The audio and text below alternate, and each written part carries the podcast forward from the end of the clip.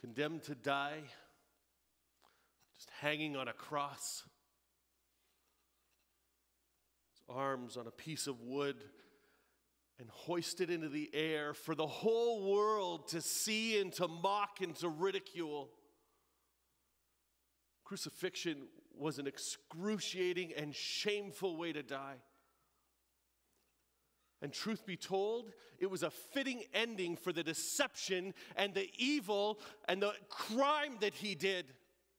He deserved to be up there. He deceived so many people. Anything that he saw that he wanted, he would find some way to get it. He was so manipulative. Sometimes he would twist people into lies, and other times he would take it by brute force. He was an evil man. I, on the other hand, I only ever took what I needed. You know, food and clothing, that sort of thing, for the most part. But you know, I felt like I, I felt like life owed it to me. Because it wasn't easy for me. It was hard, you know? My parents and I, we moved to Jerusalem when I was very young. And we used to go to the temple all the time, every week, at least until my mother died. And that's when things got really bad. You see, my father, he became really bitter and angry and resentful. He would take it out on me. I started working for the family business, but it seemed like nothing I ever did was good enough for him. And he just got worse and worse and everything was always somebody else's fault. It was never his fault. He could do nothing wrong. He knew better than everybody else. Eventually, I was doing all of the work and he was doing none of it, but he was still taking all the money. So one day I just got fed up and I just took the bag of silver that he had and I, I left. As it turns out, it wasn't very much money. Didn't last very long. Eventually, I had to eat, you know? But I got, I tried working, to be fair. I got a few jobs. You kind of ended up the same. I started working and I felt like they just didn't listen to me. They, they didn't care about what I had to say. I had so many ideas and ways to make things better, but they just didn't want to hear me. I didn't want to deal with that kind of disrespect. And so I, I left those jobs. And in hindsight, looking back, how selfish and naive was I to think that I always knew better than everybody else? I guess the apple doesn't fall too far from the tree, does it? And then I got a job for a farmer, and that job was pretty good up until he discovered I was stealing food. And that's when I received my very first real lashing. Lashings were awful. They left these deep scars on your back that everybody could see. But it wasn't just the scars that were visible, it was the it was the shame, you know? I didn't want to hurt anybody. I was so mad. I felt so wronged. I mean, even though I, I deserved it, I, I, I felt like he was so wrong in, in going that route because he could just grow more food and he'd be fine. But there I was with this shame, forever labeled as a thief, with these indelible, deep, unremovable, unforgivable scars all over my back. It was awful. And that was the point where I felt like Yahweh had truly abandoned me. So I just did what I needed to to survive.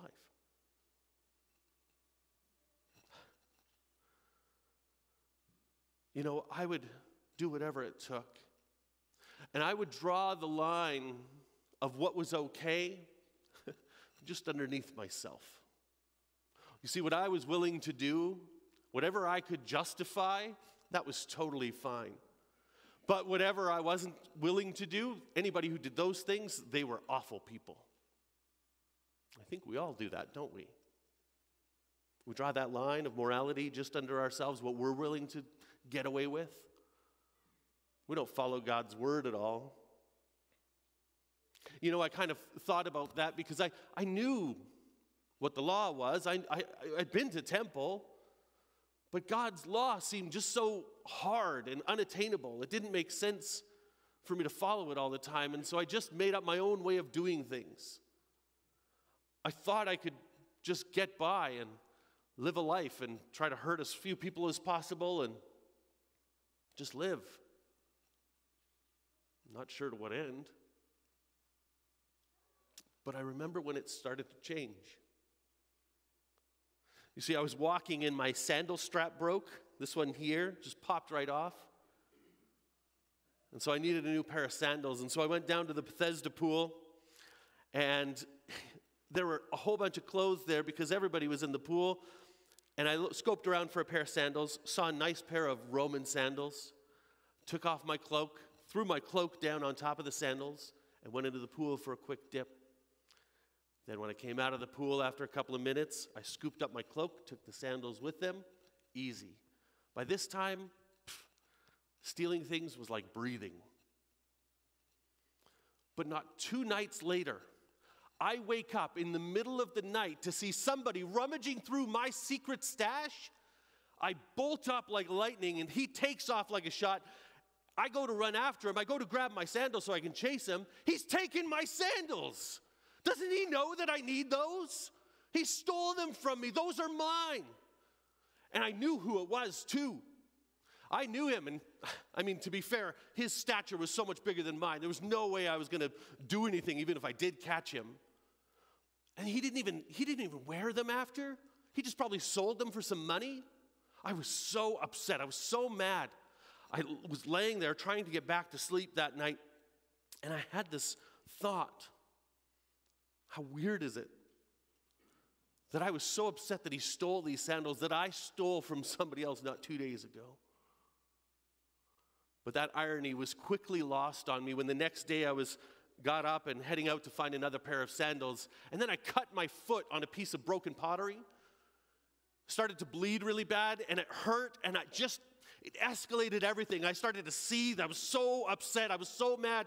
And I realized I'm not going to let this guy get away with it. I was going to get some revenge. He was going to pay for what he's done to me. So I started to concoct a plan. I started to come up with this, this idea. I was going to frame him, and it was a good idea too. See, there's this, this uh, uh, uh, Commander Claudius. He has this really nice golden statue. He brags about it all the time, but he leaves it in the front room of his house. I figured I would get in there with a good distraction, steal the statue, and then hide it in my secret stash. So when the sandal thief came back and he went through there, he would steal it. And then I would just tell everybody where it was and who had it. He would get arrested, probably lashed. Sweet revenge. Then he would know better than to steal from me. So it was great. I uh, went to my friend, and, and really, this is the only guy that I've ever trusted in my whole life. And I went to him and I told him what had happened, and I told him my plan for revenge, and I asked for his help because I needed a distraction, and he was the best. And you know what he said? He said, No. He said that he started following this guy, Jesus. we all knew about Jesus, we heard about him. You know, some good rabbi who's doing a bunch of good stuff, really too good for his own good, maybe. I don't know. But he said he started following this guy, Jesus, and Jesus, he said that we should love our enemies, not seek retribution. love your enemies? He said if, if they take your cloak, you're supposed to give them your tunic or your shoes or something else as well. I don't know. It seemed ridiculous. This guy didn't deserve love, he was a thief.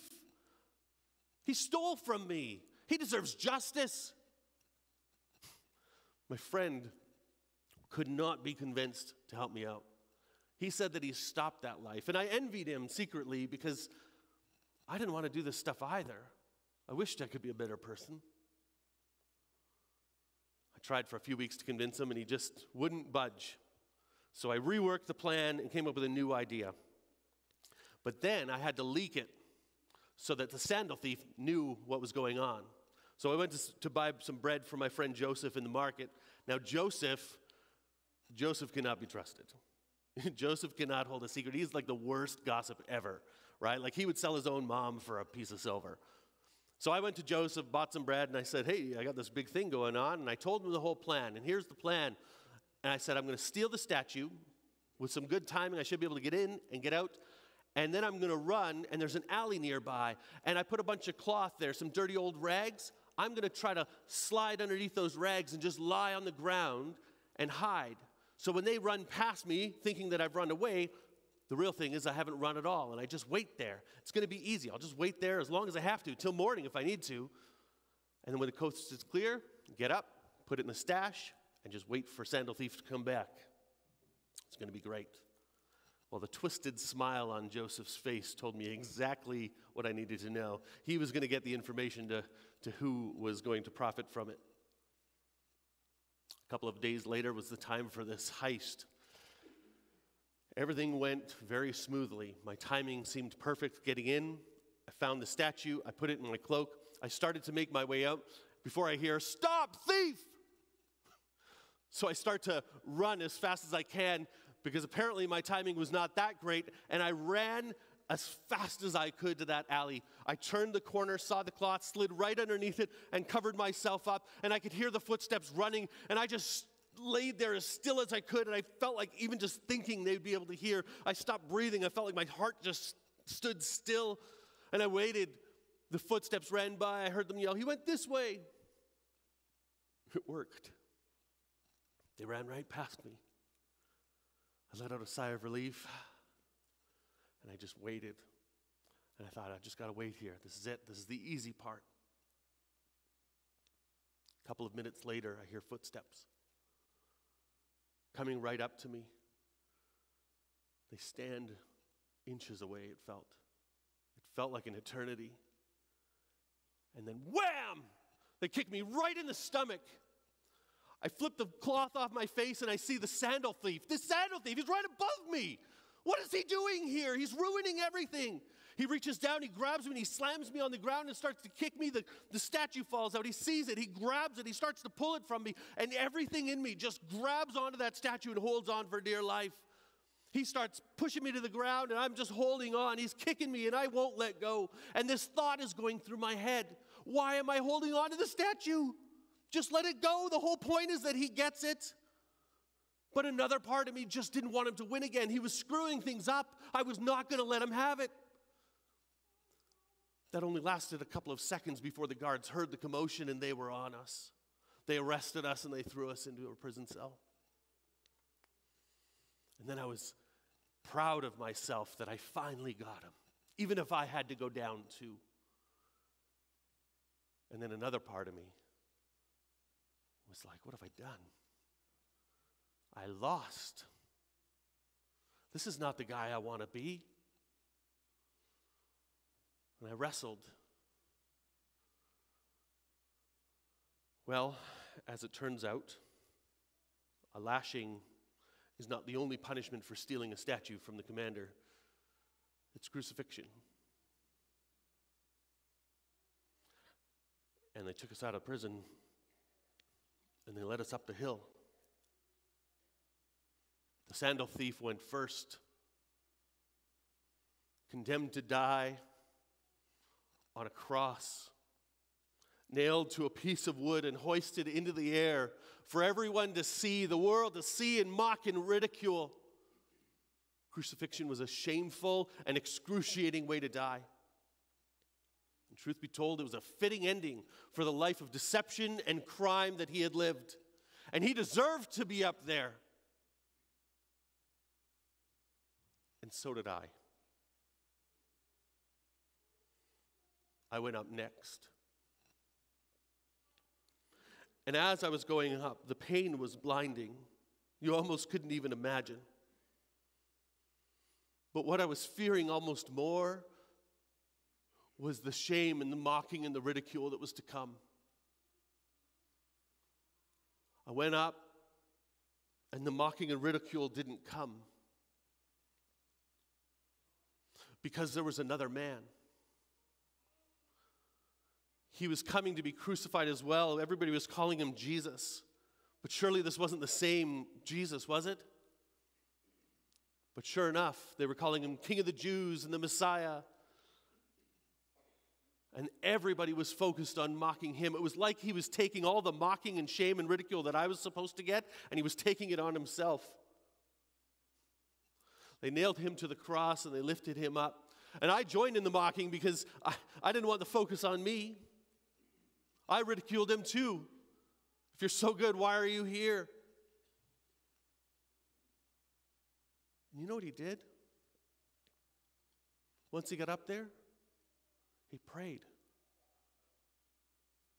And he said, Father, forgive them, for they know not what they do.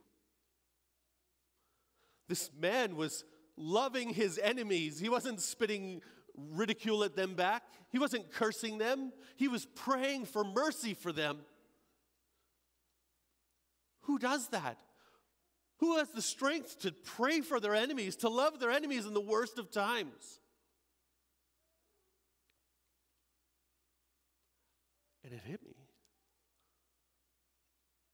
I think my friend was right. This must be the Christ, love incarnate on a cross. I think they've made some sort of mistake. Why is he up here?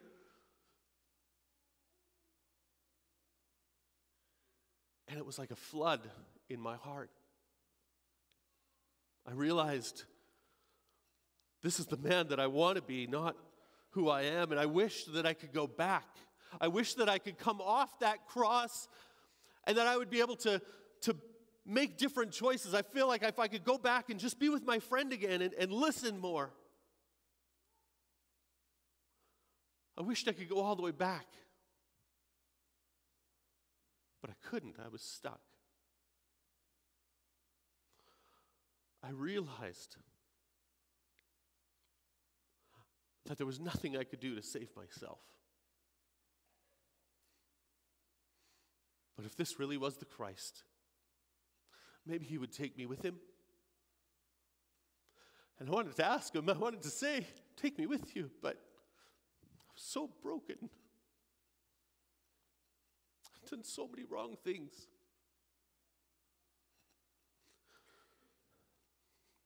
And I just realized in that moment that Yahweh didn't abandon me, I abandoned him.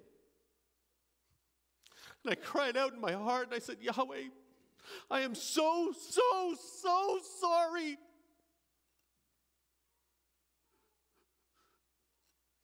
And it was like he spoke to me and just said, I will pay your debts. But Yahweh, I'm so, I've done so many things wrong. You don't understand. There's so many things. I will pay your debts. But God, I've got so many scars. These scars are not coming off. I will bear your scars. But God, so many of these scars cannot be seen. I will bear your scars. But God, I've lived my whole life just not living for your word or uh, living against your law. There is no condemnation for those who are in Christ Jesus.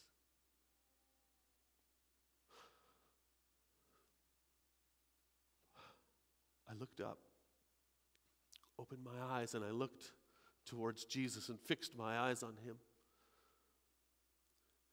And the other thief, at that moment, he shouted out another mocking statement. He said, If you really are the Christ, save yourself and save us. Well, I just retorted, I shouted out, What are you talking about? Don't you fear God? We're up here because we're getting exactly what we deserve. This man has done nothing wrong. And I looked at Jesus and I said, Remember me when you come into your kingdom.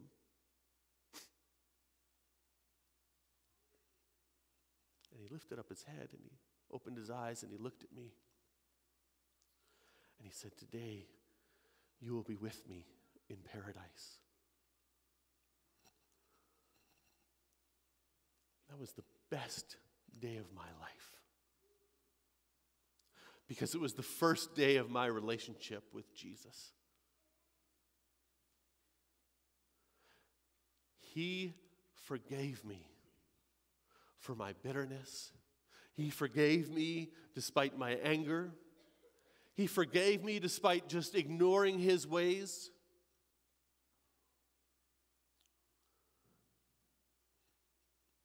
I was so thankful. You know, my big mistake was thinking that I could just do it on my own. Thinking I could make my own way of doing things, thinking I could just make up my own rules, what I wanted to believe and what I didn't want to believe, and what I thought was true, and trying to do it on my own. And here's the thing I wasn't alone. Many of you do the same thing with your life. You take and pick and choose what you want to believe out of this God's word, and you decide to apply whatever you want to yourself, and you put the line of what you think is acceptable just underneath yourself. So you're so magnanimous because you live by your own standards. But here's the thing to what end? You can't save yourself, you can't pay for your own sins. You need Jesus. He chose to be up there. He chose to go to the cross so that you might have life. He chose to bear your shame and your sin and your pain to set you free. And it's a free gift. He chooses to just let us come by faith because He paid our price for us. It's incredible. And if you're living your life and you're not surrendering your life to Jesus, if you're not trusting in Him as your Lord and Savior, if you don't have faith in Him, come to the foot of the cross. Don't wait. God has been waiting for you.